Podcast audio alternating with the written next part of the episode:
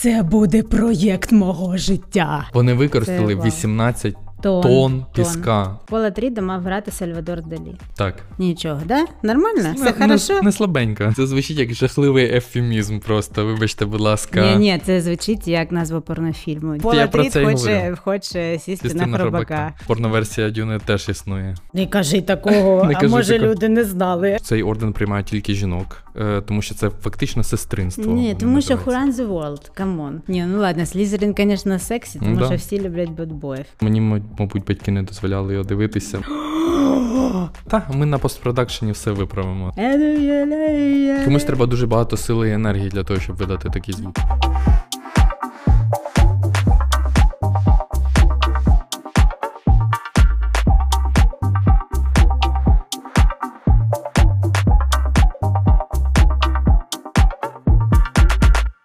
Всім привіт! Це подкаст Додивитись кіно, подкаст про явища і феномени кіно, які відбуваються у світі. І сьогодні ми будемо говорити про Дюну, тому що Дюна це головний блокбастер 2024 року, принаймні друга частина. І ви це вже зрозуміли з назви, якщо ви слухаєте нас на аудіоподкастах або на відео. І я би хотів проговорити те, що ми записуємося в е, офісі Сквот.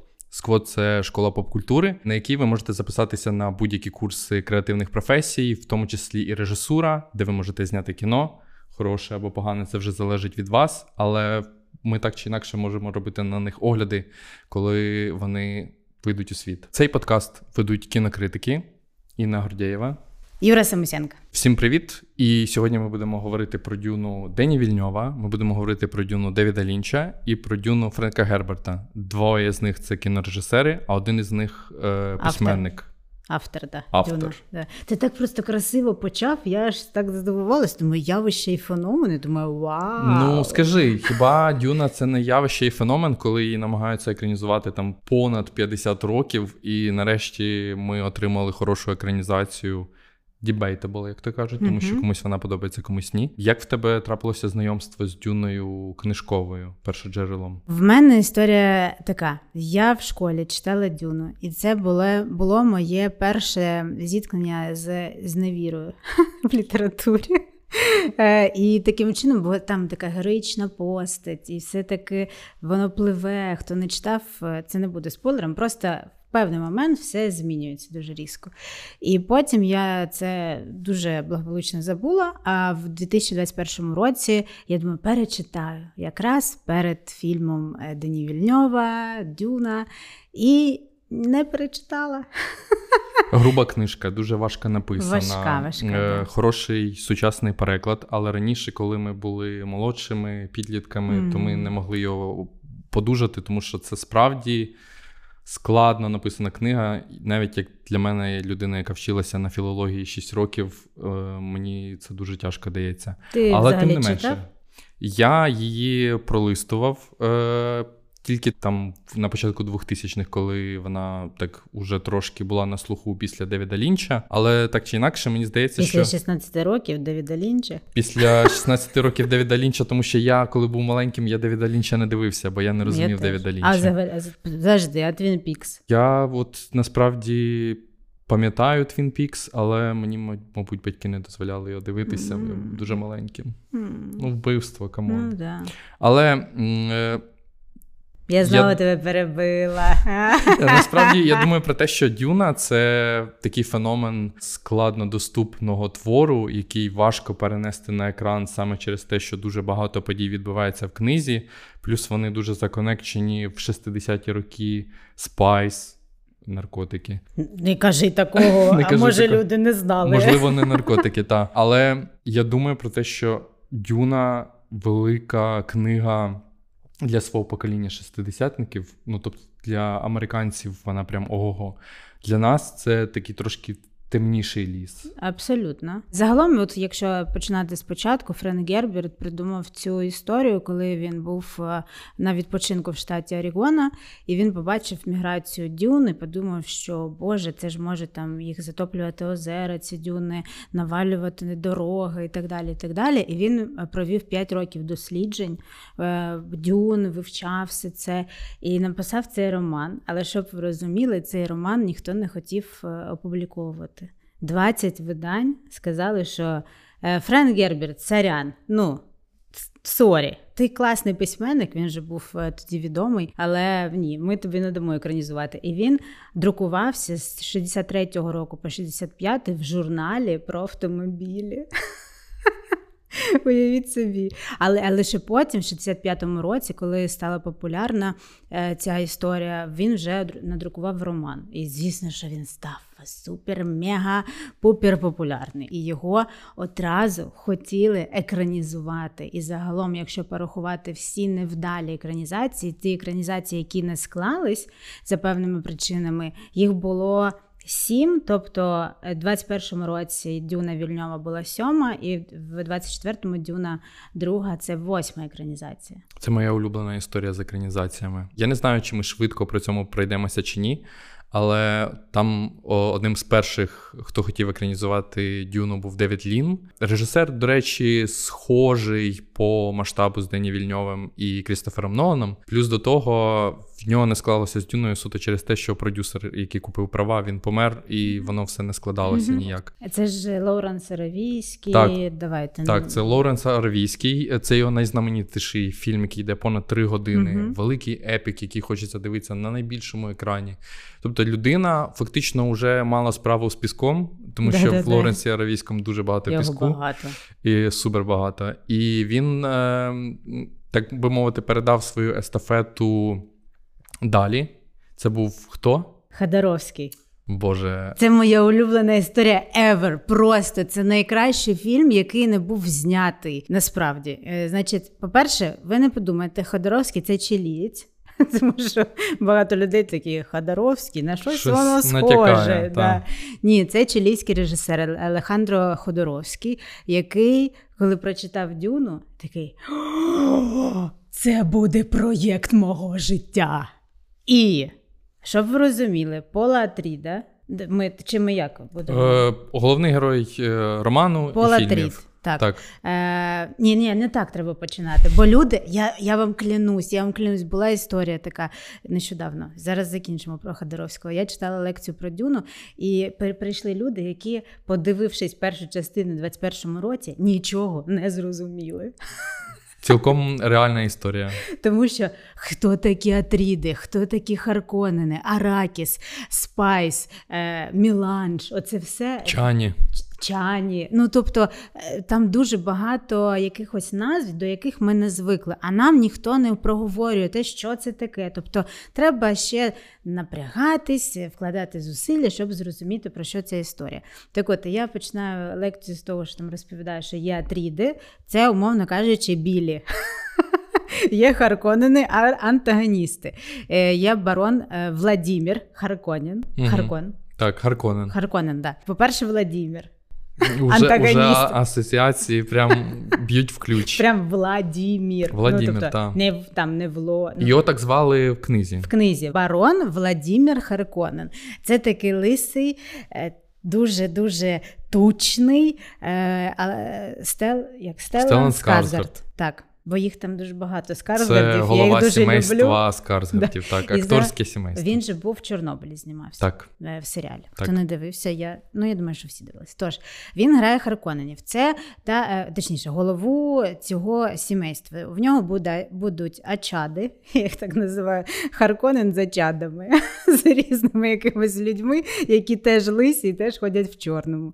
Тож е, він антагоніст. Звідки він взявся? Він на противагу Атрідам, він не аристократ. Він здобув свою е, могутність тільки загалом е, за рахунок грошей.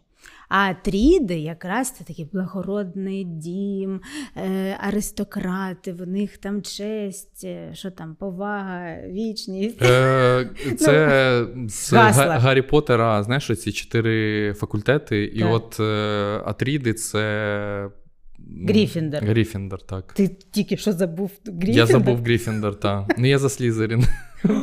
Ні, ну ладно, Слізерін, звісно, сексі, тому Да. що всі люблять bad boy їв. Так от. Але Харконени ви не полюбите. Ні. Це, це bad boy ї, яких ви не полюбите, тому що їхній зовнішній вигляд диктує просто абсолютну апатію від них. Абсолютно, так. І в загалом у Атрідів є е, краш. Я вважаю, це краш всіх крашів. Якщо вам не 17, не 22 роки, ви будете бачити в першій дюні краша не Тімоті Шаламе, а Оскара Айзека. Тому що, ну вибачте, будь ласка, там його один погляд. На просто вдаль, і ви такі о, мамочки, божечки, що ж робиться? Тож він є голова сімейства, і в нього є син Пол Атрід, якого грає Тімоті Шаламе. Але Так. мать, це важливо. Джесіка, леді Джесіка, яку грає Ребека Фергюсон. Ребека Фергюсон. Дякую. Я на підхваті тут. Так. так от, вона не є його дружиною, вона просто йому народила сина. Угу. А вона є сестрою Бене Гесеріт, що теж люди такі: What? Що? Хто Що за це таке?» таке? Що за сестри? Розкажи про них, про сестер Бене Гесеріт. Що це взагалі за клан такий? Це такий орден, е, орден. в якому існують, ну, в цей орден приймають тільки жінок, е, тому що це фактично сестринство. Ні, тому що Who run the world, come on. Бейонсе ж теж сестриця Бене Так, і власне, ці, це сестринство, воно покликане е, не, якби, не контролювати світ, як на мене, а воно е, збалансовує всі ці дома Атрідів, Харконенів і так далі. І разом з тим, у першому фільмі Дені Вільньова вони випробовують е, головного героя. е, За допомогою, за допомогою- Джоба Хабати. Так. Вибачте, я обожнюю саундтрек. Просто Е, і Вау. це настільки ну, багате, багатий орден на історії, що Дені Вільньов хотів запустити окремий серіал е, про нього для HBO, і йшлося навіть про те, що він буде знімати пілот цього серіалу. Зараз, наскільки я розумію, це все все на стопі. Все на стопі, так. Тому що це дуже дорогі проекти і так далі. і так далі. Але е, так, щоб не, знаєш, не зупинятися тільки на цьому Ну, це, це, це важливо розповісти, тому що вони ще також е, відповідають за е, генетику, тобто вони поєднують певні дома з певними там. Точніше, вони поєднують дома за допомогою е, Генетичного коду. генетичного коду, народжування там нових нащадків. І вони, вони важливу роль відіграють, і в другій частині теж.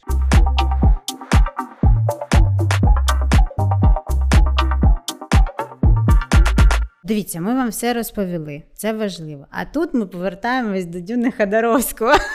в якому нічого не важливо здається, і одночасно важливо все, тому що у людини був дуже великий амбітний план зробити абсолютно величезне кіно на 10-14 годин. Саме Да, кіно, не да, серіал. Тоді да. ще серіали були не такі популярні. Е, і в його планах було залучити е, Гігера, який е, робив. Для Рідлі Скотта дизайн чужого, власне.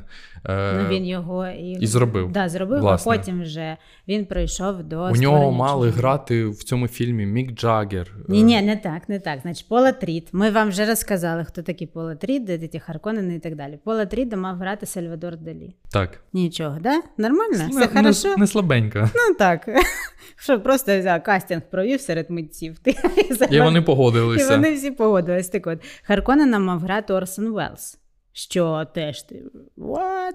А значить, е, а Фейда Харконена мав грати Мік Джаггер. Можливо, ми все переплутали. Можливо. Але е, це, я так розумію, Міка Джаггера грає Остін Батлер зараз. Ну, якщо ми так. Да. А у версії Девіда Лінча його грав Стінг. Тобто, ну тобто, все Да. збігається з тим, що це не ноунейми якісь з'являються у, у цій ролі, і це досить велика роль, але ми не будемо багато про неї Да. говорити, тому що це дуже жирний, мабуть, спойлер для другої частини, Але що цей подив- персонаж там робить. Да, не будемо говорити, але є, існує, як на мене, один з найкращих документальних фільмів. Це називається Дюна Ходоровського. Вони не зняли проєкт, але зробили просто неймовірний документальний фільм. Реально Про дуже незняте крутий. кіно. Про незняте кіно. Е, ти дивився його? Я дивився його. е, Що мене дуже дивує в цьому документальному фільмі, там дуже багато е, данського режисера е, який зняв неонового демона. Угу. Е, Ніколас Віндін Рефн. Так, точно. Просто. І він Люблю дуже великий фанат Ходоровського, і він фанат цієї нереалізованої дюни. І він, ну, фактично в цьому документальному фільмі, як провідник е, між цими світами, показує, наскільки амбітними були плани, тому що там. Принаймні з бюджетом у близько 15 мільйонів це не коштувало 15 мільйонів, це коштувало там близько Набагато більше, сотні, так. мабуть. А для тих часів це, здається, вже 70-ті роки Мгм. були. Це Нереально. нереальні гроші, і враховуючи, що ну окей, світ Дюни досить відомий е, серед прихильників е, Френка Герберта і так далі.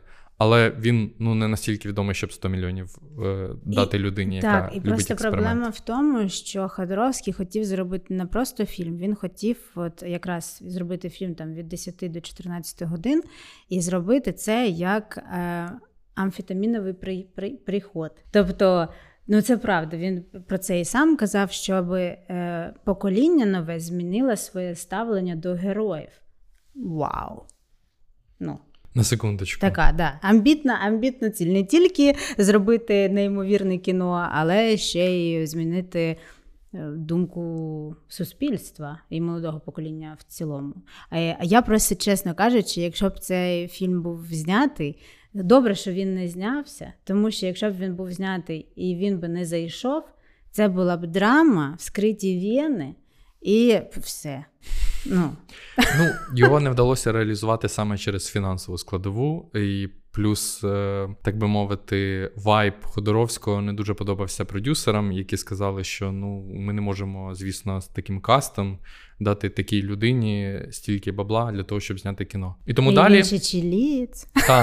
ну і я Ну, вибачте, ладно, треба було якимось чином цю душну розмову розбавити. згадати. Але е, потім приходить людина, можливо, ми можемо теж її назвати душною в якомусь сенсі. Це Хто? Рідлі Скотт. А, да, звісно. Е, і Рідлі Скотт е, взявся за це, як знаєш, е, ну це прямо ремесло. Це треба зробити. От мені сказали зробити Мгм. це кіно, я його зроблю. І в ньому був продюсером Діно де Лауре- Лаурентіс. Діно де Лаурентіс. Італієць. яке поетичне ім'я. Цей продюсер він у 80-х роках продюсував е, дуже багато хітових картин. Там Конан Варвар виходив з Арнольдом Шварценеггером. Геловін був горор дуже прикольний. Мгм. Але його м, механіка роботи така, що він дуже любить контролювати процес. І для Рідлі Скотта на той час Це, ну, ні, то він і зараз. Ти що, щоб його хтось контролював? ніхто це його не має життя. права контролювати Рідлі Абсолютно. Скотта. І вже тоді Рідлі Скотт задумував Дюну в двох частинах. Тобто мала Мгм. бути перша і друга. Він цілий рік готувався до того, щоб її зняти. І потім він порахував, що йому ще два роки треба витратити на зйомки, і він такий: блін, ну ні. щось. е, Ну я не звик в таких темпах працювати, а ми знаємо, в яких темпах працює Рідлі Скотт. Мгм. Шалених. І тому він, власне, відмовився від цього проекту, але Діно Де Лаурентіс знайшов іншого режисера. Кого? Кого? Девіда Лінча. Я тобі дала е, можливість зробити інтригу, а ти такий раз і Девід Лінч. Окей. Ну, Девід Лінч це завжди інтрига. Ох, та. Ми, до речі, в попередньому подкасті починали говорити про Девіда Лінча. Сказали, що це наше серденько. Хто не дивився попередній подкаст про Оскар, завітайте туди. Так, Там, е, Обов'язково. Розкажи мені про версію Девіда Лінча. Знаєш, в чому прикол? Значить, я е, люблю дуже Девіда Лінча. Взагалі, це та частина моїх е, фаворитів кіношних, яку я не можу пояснити, чому я люблю Девіда Лінча. Ну, звісно, що за цей свободу мислення, за простір, в якому він творить, наскільки він ризикує. Але я не була фанатом е, Дюни. Знову ж таки, е, тому що ну, це важка, важкий був твір і теж залишив шрам на серці. От. І коли я потім вже почала дивитись кіно там, зі школи, я зрозуміла, що ну, я не хочу дивитись Дюну Девіда Лінча. Девіда Лінча. Ну, я тоді взагалі ну, тільки Девіда Лінча, ще й серіал це був. І я її не дивилась до 2021 року. От, Дуже прекрасно. от такий я кінокритик. Це, це дуже класно, тому що я пам'ятаю, що я дивився Дюну Девіда Лінча на відеокасеті, і я не розумів, чи десь щось зажувало, знаєш, плівку, чи щось пішло не так. Ну, тобто, це кіно дуже довго, по-перше, тягнулося. В ньому дуже багато подій, і сам Девід Лінч е, Ну, відгукується про класна це кіно. історія.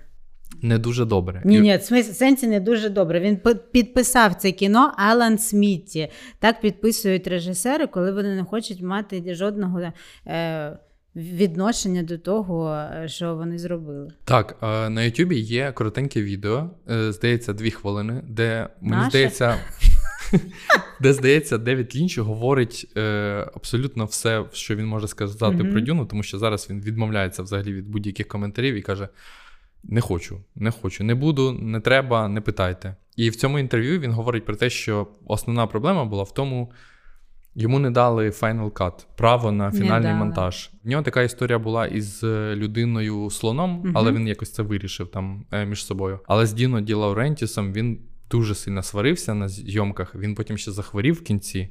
Всі казали про те, що це прям супер напружений проект був Мгм. е, як для нього. І він не отримав право на фінальний монтаж ще на стадії сценарію. І він каже, що для нього це була помилка, тому що режисер має контролювати процес Або- створення фільму так. від початку до кінця. Або це Алан Смітті. Або це Алан Сміті має контролювати процес.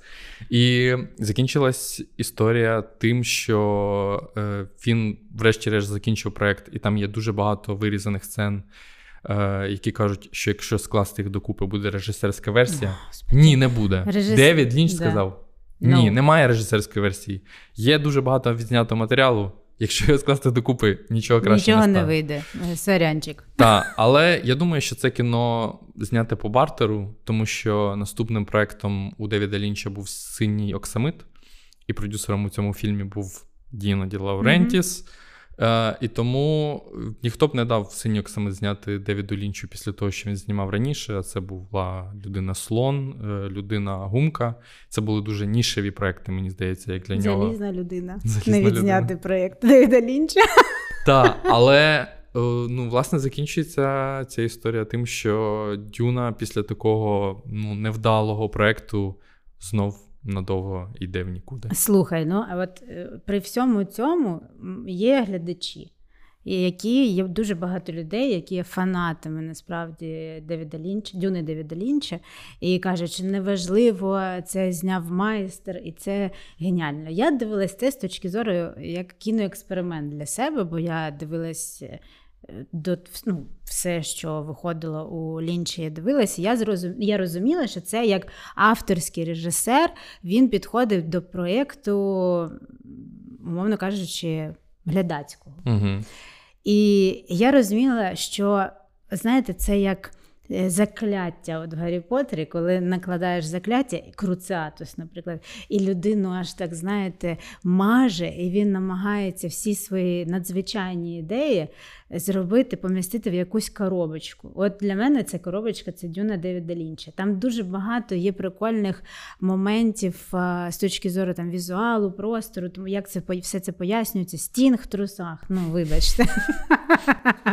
Куди? Ну, це ж легенда. Але, е, як на мене, це якщо ти не читав Дюну, там взагалі нічого не зрозуміло. Якщо Дені Вільньов хоч якимось чином намагається пояснити, то в Дюні Девіда Лінча для мене ну, просто приймаєш як факт те, що відбувається. Такі окей, якісь люди, якісь е, спецефекти, якісь ножі, щось якийсь захист. Взагалі, що відбувається? Що відбувається? Грузять, грузять дуже багато там. В Грузії знімали?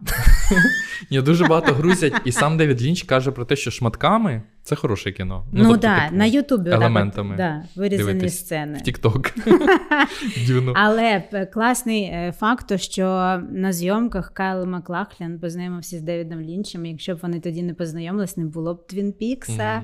Боже, як я люблю, коли з невдалих проєктів потім народжується вдалі. І це супер крута історія. А ще знаєш е, смішний факт. Ну. Якщо ви будете дивитись Дюни, зверніть на це увагу. У Пола Атріда є мати е, леді Джесіка, є е, Чані, тобто його типу, подружка Фріменка. А, ще ми про Фріменів не розповіли. Фрімени це люди, які живуть в пустелі. От. І вони там всі приблизно одного віку. Мати з Макайлом Маклахліном, в принципі, одного віку. Ну там, може, трошки е, м- молодше виглядає Чані. І типу, ти дивишся такі, ну, 80-ті, диско, Да, вони там да, розважалися як могли. Е, А ти дивився Лінча? Лінча? Тому, да. Та звісно, Ну дивився. і що скажеш? Мені подобається. Мені б дуже хотілося, щоб Дюну Девіда Лінча показали в кіно зараз. М, Тому що там дуже помітно е, нарощування цього масштабу, я- Мгм. який не притаманний взагалі Девіду Лінчу. Але, знаєш, поринути це все в кіно, не дивлячись на свій телефон, тому що в кінотеатрах я не дивлюся на телефон. Е, Соціальна реклама. Соціальна реклама. Не Я Інну. залишайте сміття, будь ласка, в кінотеатрах, бо за вашу невихованість нікому не доплачують. Дякую. Прибиральниця. Кінець, кінець соціальної реклами. І мені подобається ось цей масштаб. Мені подобаються костюми. Мені подобається Пола Тріт, до речі, в цьому фільмі теж він досить непоганий. Кайл Маклахлін? Клаймо. Так, ну він дуже смішний. Так він не має бути смішний. Ну, але він такий є. Ну, там. він Ти приймаєш такий. його таким, яким він Да. є, розумієш? Але сприймаєш, сприймаєш несерйозно. І я, і я, ну, і Стінг в трусах це теж досить дивно, Це супер. типу, в цьому фільмі. Тобто, знаєш, вся якась дивизна, яка притаманна Девіду Лінчу, вона все-таки в цьому фільмі є. І коли ви будете вивчати фільмографію Лінча, не подивитися Дюну, ну неможливо. Просто неможливо. Головне, не починайте з нею. Для того, щоб, знаєте, ви робите помилки, ви дивитеся Дюну Девіда Лінча, ви розумієте, як помилки не треба робити. От і все. Щось сумно стало. Мені стало ці... Да, мені, мені просто стало цікаво на секундочку зараз, як Стінг взагалі погодився на цю роль. От зніматись в трусах. Фанат Дюни. Фанат Дюни, ти розумієш? Да. От ти так любиш книжку, ти так хочеш е, бути частиною цього процесу. Що готовий зніматися Або ти в мол- золотих там- трусах. Подивився Супер. Девіда Лінча попередні фільми, і такий вау, ну це ж теж може бути щось супер А прикинь, він, він не дивився. Йому кажуть: е, значить так, Стінг, дивись, ми беремо тебе, беремо золоті трухани, і потім випускаємо твій альбом. І я думаю, що дуже багато кінопроєктів, в яких він знімався, саме по такому принципу і Під назвою Дюна. А потім це змінила на Shape of My Heart. І, і вони кажуть, це буде саундтрек фільму. А що воно підходить? А ні, ні, Desert Rose. Цей подкаст повільно перетворюється в подкаст імені Стінга.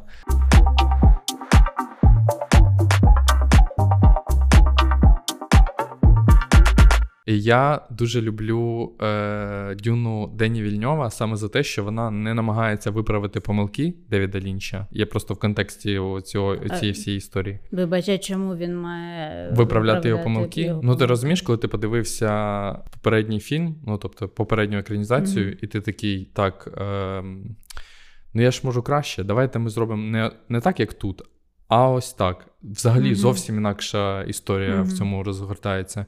І що саме цікаве, я думаю, що Вільньов, мабуть, і не дивився серіальну версію, яка виходила в 2000-х роках. Ти дивилася? Ні, я не дивилась, але я знаю, що Вільньов дивився. Е, знаєш чому? Чому? О, це, звісно, твоє What? здивування. Ну, це такий Е. досить посередній серіал був. Ну, йому, е, фішка в тому, що насправді все почалось у Дені Вільньова в 14 років. І це цікаво, тому що багато хто е, там з творців цієї команди фільму Ханс Циммер, е, який написав музику, композитор, він теж свої 14 її прочитав. І багато хто читає, читав Дюну в перехідному віці, в підлітковому періоді. І Дені Вільньов, коли він прочитав, він після цієї цього роману він захотів екранізувати це ще тоді. Типу, не будучи в родині е, митців, він такий, о Боже, це моя мрія. І він зараз, е, от зараз іде перша дюна в кіно, і там після всіх всіх титрів є його звернення, і він так зворушливо каже, що це була моя мрія. Я так хотів зняти. Е, як це? Проект мрії. Ні. Е, коли осідлаєш е, черв'я, хробака. Шайхулум. Ні, ні. Та... Коротше, коли, коли Пола намагається щось зробити з хробаком. Ну, я не знаю, як пояснити. А, сі, в, А, сісти на хробака. Сісти на хробака. Да. Сісти, коли Пола звучить- Тріт хоче сісти на хробака. Це звучить як жахливий ефемізм просто, вибачте, будь ласка. Ні, ні, це звучить як назва порнофільму. Ну так це ж Е, якраз Пола я про це хоче, говорю. хоче сісти, Сісти на хробака. Це, Так е, от, порноверсія Дюни теж існує. Да? Звісно, до всього існує порноверсія. Серйозно? Так, але А я це не дивилась. ну, Де зайти? це не для всіх. Я нічого не можу сказати про порноверсію Дюни, бо я її теж не бачив. Я, Я знаю, де- що вона є. Я дивилась порноверсію піратів Карибського моря. Це правда, вона існує. Я дуже радий за Джека Горобця у цьому фільмі, мабуть. Ні, насправді. Просто через те, що це проєкт мрії Дені Вільньова. Е, Так класно, що він нарешті до нього прийшов. Але якщо подивити всю його фільмографію з першої там з перших е, повнометражних робіт, там, наприклад, 32, 32 серпня. Е, там все одно там теж є пустеля, весь цей простір, наче Дені Вільньов все своє життя в нього був цей шлях до Дюни, тому що в кожному, майже в кожному його фільмі є якась така неоднозначність, яку він там підчепив, або цей простір, який. Просто за, е, знає, задавлює героїв всередині цього фільму. Він дуже любить такі загальні uh-huh. плани, і через це герої стають маленькими, вони наче в пастці в такій. І як на мене, насправді, якщо подивитись його фільмографію, да, з самого початку, і оце звернення, коли я побачив, думаю, Боже, де ні, господи, да знімай все те, що хочеш. Це класно, коли мрії е, стають реальністю. Ну, так. Мені здається, у Дені Вільньова кожен його фільм виглядає як мрія. Ну тобто, щоб він не щоб він не робив, щоб він не знімав, його проекти. Ну, це проекти, про які не те, що люди мріяли, вони навіть не думали, що це можливо. Це той, що біжить по mm лезу 2042, який 9. навіть 9. 2049. Ну нічого, я теж плутаю дати, числа. Це нормально. Все ок. І ніхто не думав про те, що буде продовження цього фільму. Навіть Рідлі Скотт, мені здається, mm-hmm. не задумувався про це. Е, У нього був е, Сікаріо. Сікаріо, потужний класний, трилер. Класний, класний. І в нього були полонянки. ще полонянки. І Якщо ви не дивились полонянки, якщо ви любите трилери. Ну, власне, все йде до того, щоб ми рекомендуємо вам подивитися всі фільми Дені Вільньова, незалежно від того, чи вони були зняті в Канаді. Ну, От мені канадські не дуже, якщо чесно і в США. Але є один канадський фільм. Ну я просто хочу скористатися цим подкастом, щоб його порекомендувати. Він називається Пожежі. Пожежі класно. Е, це нереально круте кіно про е, матір, яка втратила свого сина, і потім несподівано розуміє про те, що е, син то її живий, і цей син іще й такий пі, знаєш, ми запікаємо це, тому що там дуже шокуючий твіст у uh цього фільму. І для тих, хто кому я цей фільм не продав, хочу сказати, що там е, трек Radiohead yeah. е, двічі звучить е, You and Whose Army називається mm так. Тому е, я впевнений в тому, що Дені Вільньов любить Radiohead. Ну, він лапочка а я, просто. А, я, а як взагалі можна не любити, любити радіохет? Бути д... веселою, позитивною, Слухай, оптимістичною людиною. Я не довіряю людям, якщо чесно. Якщо ви не пережили етап, коли ви слухали радіохет і думали, що все, ну, якби життя на нулі. Ви ще не зазнали дорослішання. І ми говоримо про фільмографію Дені Вільньова через те, що це такі етапи. Він наче йде до Дюни дуже-дуже поступово. Що ти виправдовуєшся? Ні, я виправдовуюся саме через те, що він зростає з масштабом, він вчиться на якихось помилках. І якщо подивитися технічно на те, як виконана Дюна, це просто вау. Наскільки багато непомітних деталей в них розставлені, що навіть я, коли там дивився якісь бекстейджі, як вони його знімали, я такий, блін, ну це дуже шикарно. Наприклад. Е, комп'ютерні ефекти у цьому mm-hmm. фільмі. Вони е, дуже часто використані з е, реальними предметами. Наприклад, гелікоптери, які є в цьому фільмі, очевидно, вони відмальовані на компуктері. Але... Можна ремарка? Да. Це ж з ігри Дюна 92-го року. Так, але е, там були справжні геліко... да. гелікоптери, і вони просто використовували їх для того, щоб Е, художникам було з чим мечиться, для того, щоб вони розуміли, як працює взагалі весь цей механізм гелікоптера, щоб було світло правильно налаштоване. І вони навіть використовували замість зеленого екрану піщаний екран. Mm-hmm. Це взагалі новаторська історія, тому що е, зараз.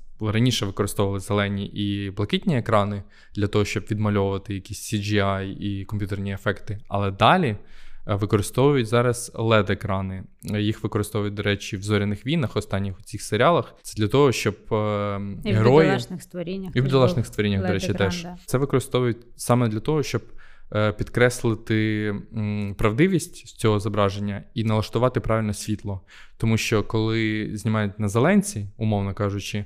То обличчя актора виглядає дуже пересвідченим. Штучне, штучне, штучне. вона не справжня. Так. Так. І е, Дені Вільньов зрозумів, що ну тут led екрани йому не пасували, тому що вони були дуже світлі. І він використав просто піщані квадрати, здоровенні mm-hmm. піщані квадрати, і на їхньому фоні досить часто в пустелі знімалися актори. Але на секунду це все знімалось в Іорданії. Ну, тобто, не це все, не, не ну, все. Але більшість, велика частина. Більшість, так. так. Тому що я маю на увазі пустелю. Пустелі, да, так. Тому що ну, це не павільйонні зйомки, і це це відчувається настільки передана ця, передана ця атмосфера. Е, Ти розумієш, що це пісок, а не намальований пісок. Вони використали це, 18 Тон, тон піска. Тон. Причому, що ви, коли будете дивитися, мабуть, або передивлюватись першу частину, я впевнений, в другій це теж є. Е, Піска, звісно, багато, але е, комп'ютерний пісок там теж є. Ми не будемо казати, о Боже, Дені Вільньов такий геній, він використовує тільки все справжнє. Ні, Нічого ну, штучного немає. Секунду, ну зараз це такі масштаби, ти не можеш ризикувати і повністю полягатись на погоду, на може там буде реально дюна в цій пустелі. Ну, Але просто він дюна. не той режисер, який махне рукою і скаже: Та, ми на постпродакшені все виправимо. Розумієш? Це не він не такий. Він не такий. Він не такий. О, ні, він не такий. І він е, з іншої породи, розумієш? І мені подобається, що він використовує е, разом з цими комп'ютерними ефектами. В нього є ще така історія з звуком. Він е, О, я обожнюю це. Він коли готував бриф для е, Ганса Цимера, mm то щоб музику писати, він йому сказав про те, що треба щось таке абсолютно неземне. І звісно, в цьому брифі там ну, там багато чого прописано. Ми не будемо там або будемо е, на цьому концентруватись. Але що я помітив, коли передивлювався першу дюну, це те, що е, в музиці і в звуковому дизайні немає ритму. І це дуже важливо підкреслити, тому що головні герої, коли вони прибувають на планету Аракіс, на якій живуть величезні хробаки, зараз нас зажують фанати книжки і скажуть, це називається Шайхулум, Юра. Не треба оце розказувати. А ми їх називаємо здоровенні хробаки, хробаки тому що Шайхулум це Ні, не те секунда. слово, яке це треба... не хробаки. На другому постері Дюни три хробака це Чихуахуа. Просто загугліть. Викусіть. Загугліть, просто загугліть. Тому що я не хочу страждати одна в цьому світі, коли я це побачила. То, власне, коли ти прибуваєш на цю планету Аракіс, ти знаходишся в такому вільному просторі поза межами міста, тобі треба так пересуватися для того, щоб е, ці шайхулуми не відчули е, ритму угу. в землі. Е, І, власне, через це вони ходять такими дуже дивними. Вони я, я маю на увазі люди, які хода, живуть хода. на та, хода. Вони ходять. Абсолютно такими Там, значить, так. танцями. Значить, так, ідете один е, один крок, другий крок, потім е, такий падебуре. Я просто танцями займалася. Ага. Значить, так от обводите як ногою, потім ідете швидко і в бік. Все. Все дуже просто. Якщо ну, ви будете в пустелі, ви будете і там на будуть храб... храбаки, так, з шайхулумами та, чи шейхами. шейхами. І е, дуже класно, що музика підкреслює цей фрагмент. Тобто, типу, вона намагається теж уникати цього ритму, який уникають герої, коли вони ходять по піску. І е, там є горловий спів. Слухай, мене ще вразило насправді, що це все було створено органічно, тобто звуки вітру, звуки піску. Е, чому це сталося? Тому що ковід І всі були вдома, і треба було Їм якимось... було чим зайнятися. І, і треба було якимось чином щось вигадувати. Там дуже багато інструментів, uh які е, зробили вони під час. Ну, щось там щось поєднали, якісь барабани, якимось чином на флейті грали. Грали, uh і там є навіть е, англійською мовою це звучить chattering. uh Це, типу, хтось шепоче там на вухо. uh Це тема Бена Гесеріт, до речі. Е, тобто у кожного дому, у кожного персонажа, навіть є я би сказав, музика. є своя музика, є своя тема. І, і одну секунду, а що мене, якщо чесно, вразило найбільше, що коли ви чуєте цей потужний голос. Е, можна я ще раз це зроблю? Ти будеш імітувати цей голос? Я думаю, ти зімітуєш голос на початку фільму, коли там знаєш темний екран, і там таке гор- горлове щось Це таке. горловий спів, спів. це е, він же ж теж не просто так. Зараз секунда. Значить, коли я почула цей жіночий голос, я думаю, ну якась мощна жінка, якась там.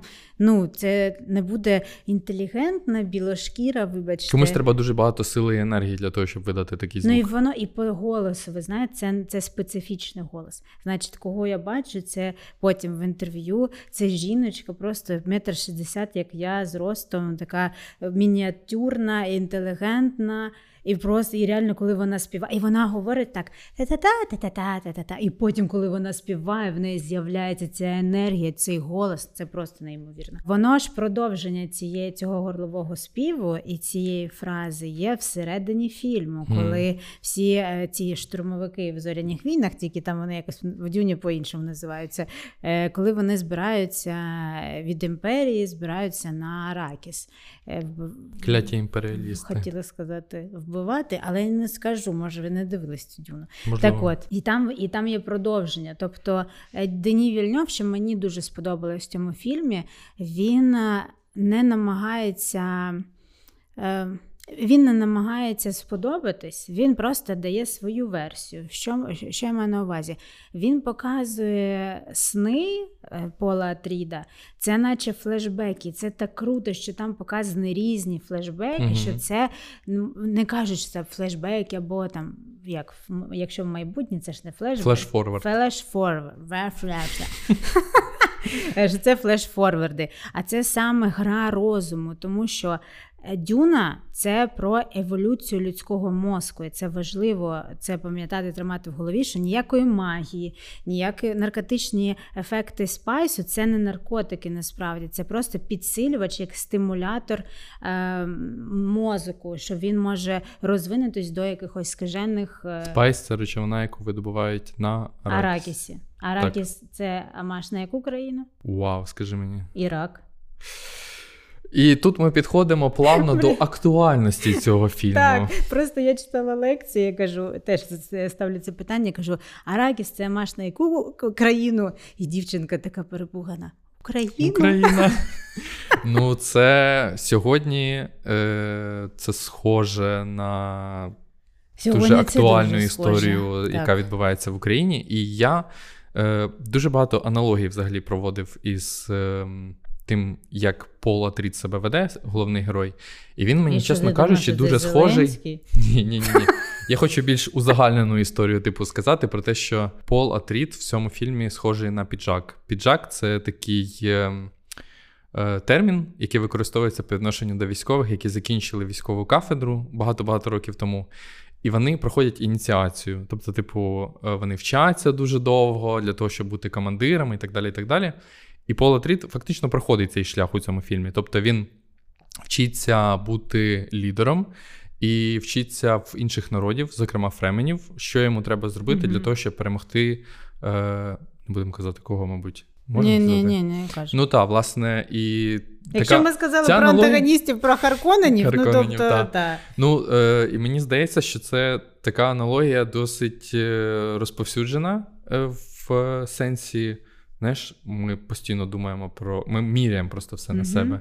І до того, що ця історія це фактично основна сюжетна лінія, це Гамлет Шекспіра. Мгм. Е, Особливо, що коли він універсально. йде так до е, коли він намагається прийняти цей виклик, і там є прям сцена класна, де Вільньов зробив омаш на зоряні війни. Там теж сонце, сонце, там де він гуляє по берегу, і така. І там я думаю, боже, ну які ж які ж тебе сумні очі, і ти був створений для цієї ролі. Тім, Тімоті Шаламир. Продовжуй. І я думаю, що Харконени, звісно, ми в них бачимо росіян, але я би не узагальнював про те, що Діма Трідів це українці, тому що там він залучається підтримкою фременів е, і, власне, стає все сильнішим і сильнішим і сильнішим. Там дуже багато якогось давньогрецьких міфів, в тому числі, Да. які прям з, в історії засмоктані. Е, в цій історії дуже багато давньогрецьких Да. міфів. І, Крапка. наприклад, Атріди це ж проклята родина е, з древніх е, міфів. Так. Що, в принципі, ну. Теж, теж багато чого говорить е, про цю історію.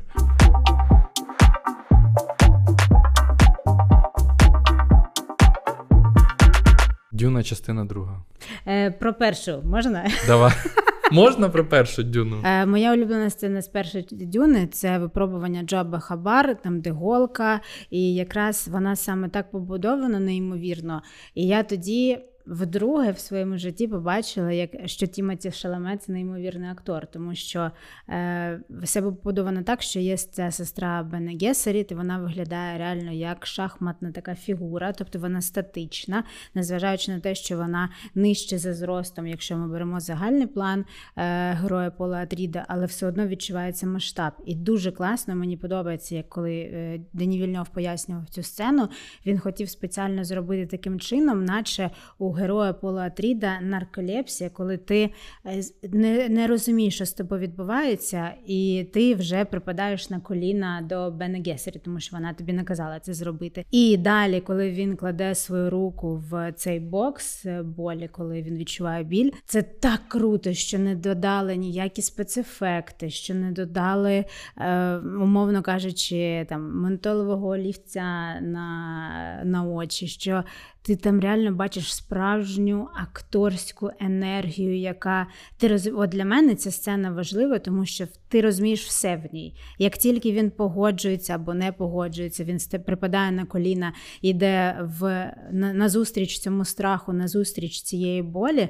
Ми розуміємо, що про це буде взагалі в цілому дюна. що Це не буде просто про хлопчика, який має спадщину е, і честь там свого дому. І це просто вау. Для тебе яка важлива сцена першої дюни? Я думаю, фінал, тому що там відбувається ініціація героя, і дуже багато людей е, критикують першу частину за те, що в ній мало сюжетного м'яса, що вона постійно розганяється і так далі. Ні. Е, Я вам скажу, Е, я дивився першу дюну тричі в кіно, mm-hmm. і там достатньо сюжетного м'яса для того, щоб назвати цей фільм навіть повноцінним, відносно до другої частини, тому що це е, зріст е, персонажа. Е, згідно такої історії, як Мономіф. Ми... Джозеф Кембл. Так, це автор е, книги, яка називається Шлях героя. Так, і він просто переписав свою наукову роботу Мономіф е, для ширшого загалу, і вона просто пояснює про те, як е, персонаж, головний герой, має проходити певні якісь випробування ініціації для того, щоб змінитися у фіналі, або не змінитися, теж по-різному mm буває, і показати себе з кращого боку, якщо це протагоніст, а не антагоніст. Всі блокбастери створені. Давайте майже всі майже всі блокбастери. блокбастери створені за цією схемою. Якщо ви її розумієте, для вас не буде жодного сюрпризу в фільмах Марвел. Але в чому цінність Дюни? Це те, що, е, попри дуже масштабну велику історію, Вільньов концентрується на тому, щоб зробити її переконливою і е, відчувати її. От це саме завдяки це монтажу. Дуже авторський підхід. Та, монтаж, звук, е, саундтрек, е, візуальні ефекти, супер такі непомітні, е, великий каст супервідомих зірок, акторів, зірок. яким не треба пояснювати. Про що це кіно, і пояснювати, про що цей персонаж. Вони самі все прекрасно розуміють. Ну, це A-клас. A-клас, так. І в другій частині цих персонажів і суперзірок стає ще більше, вони ще там знаменитіші. І тиждень тому е, з'явився новий персонаж в другій частині. Е, і додали акторку в каст, і це прям дуже великий спойлер. Е... Окей. Так, окей. Окей. Це персонажка, яка була в і Дюні в книзі, і в Дюні Девіда Лінча. Це сестра Пола Атріда. В Дюні Девіда Лінча вона була. Дуже-дуже маленька дівчинка, там їй там років, можливо, 6-7 було. Але судячи з того, яку акторку вони вибрали для другої частини, вона була набагато старшою. Угу. І... Е, Давай квіз. Давай квіз. Я хочу знати. Е, Ця акторка знімалася і починала зніматися в горорах, зокрема у горорі Роберта Егерса Відьма, а також знімалася в I know, I know, I know, I know, і вона I know. також знімалася в нетфліксовському серіалі про шахматистку. Я навіть не буду казати назви. Тут уже мені здається досить все очевидно. Зовсім скоро з неї вийде дуже великий блокбастер, mm-hmm. продовження шаленого Макса. Фуріоза. Ми не сказали, хто це. А я забула ім'я зараз. Секунди. Е, секунда. Це крашиха, по-перше, е, худа така, героїновий шик. Значить, блін. Ще. Раз, два. Секунда. Три. Це ж це важливо. Це я так випробовую в собі кінокритика. Я думаю, що. Зараз, секунду, її звати. О Боже. Секунда. Ми спеціально до подкасту не проговорювали з Інною, Ні-ні-ні. хто це, щоб вона змогла Так. вгадати. О Боже. Щас, тихо. подвійне ім'я. Аня Тейлор Джой. Так Слава точно. Богу. А зараз я кажу так: о, це Аня Тейлор Джой. О, який сюрприз. От, і це дуже велике підсилення для касту другого фільму. Неймовірне, прям. Я в шоці. Я не знала цього, чесно. Я вже дивилась 12 хвилин дюни, тому що Другої. Я, другої, тому що в мене є шматочок 6 хвилин, Угу. е, який був десь підзнятий і злитий в інтернет. І Вони потім- вже офіційно його опублікували. А ні, а потім є 6 хвилин, які показували в в Кіно. Це інші 6 Це хвилин. інші 6 хвилин, я теж не Ох, знала. як вони заманюють кінотеатри на першу частину. Подивіться ще 6 хвилин. Так я тобі кажу, що це того вартує. Ти прям проникаєшся цією атмосферою, бо все одно великий екран, Дюна це такий фільм, який, вибачте, але потрібно дивитись на великому екрані. Я розумію, що можливо, ну там не у всіх є IMAX, да? але все одно це, це кіно experience. Це не передати через телефон, е, через там е, екран монітора. Це буде також, на мій погляд, вау, але все одно е, великий екран додає. Ну і кастинг і Остіна Батлера, цього Елвіса. Я просто можна я скажу, значить, в мене є упередження, що Остін Батлер не вміє грати. Я та людина, якій не сподобався Елвіс. Угу. Ем, хоча я дуже люблю База Лурмана, не сподобався через кокаїновий ма- монтаж. Ну, він такий там Мгм. стразен.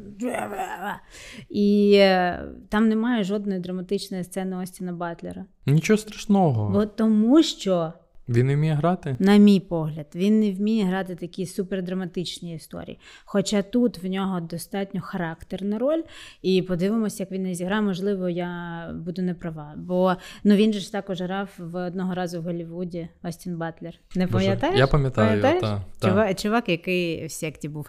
Е, але Флоренс П'ю також красив. Крістофер Вокен. Крістофер. Нолан сказав, що це хороше кіно. І дуже класна промокампанія, де вони не просто залучають е, цих акторів, які катаються по всьому світу. Наберуть заложники.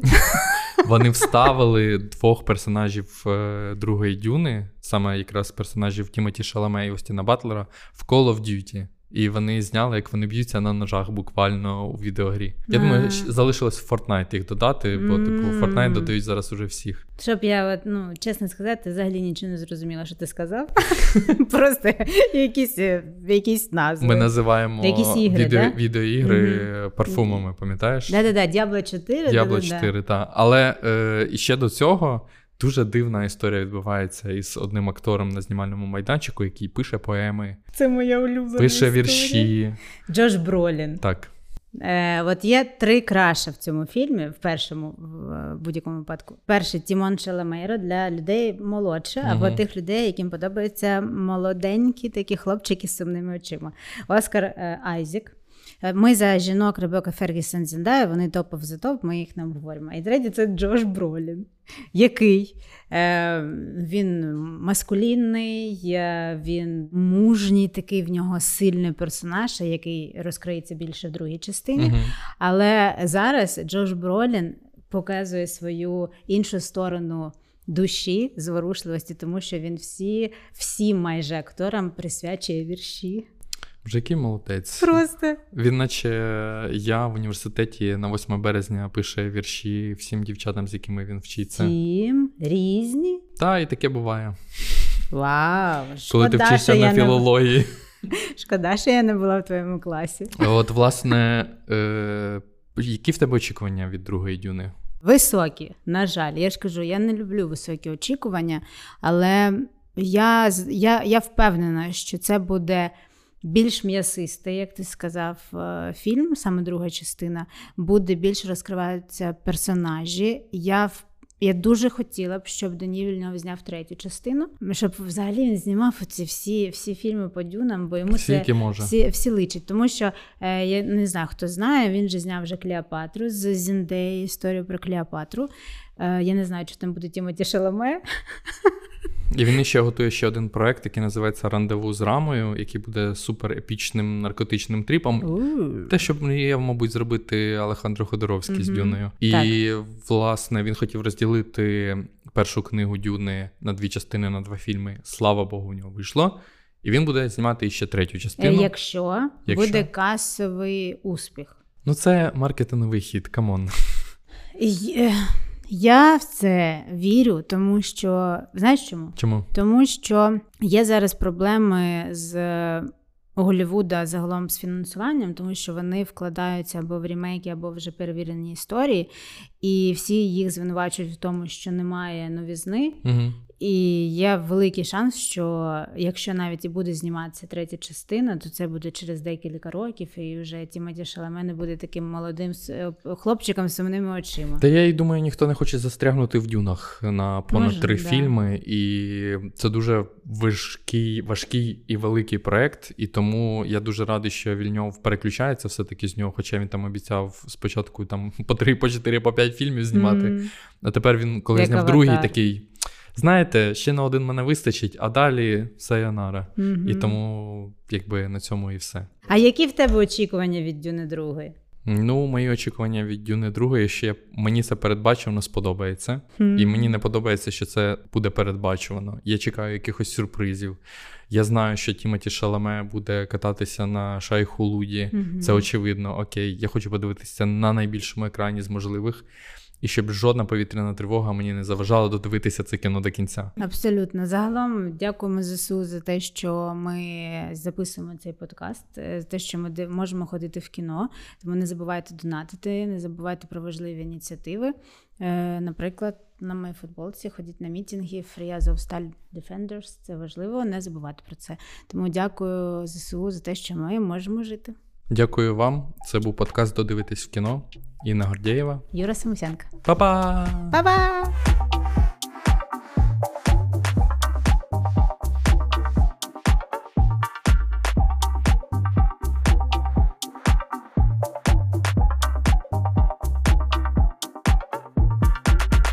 А всі підуть на дюну, як ти думаєш, після цього подкасту?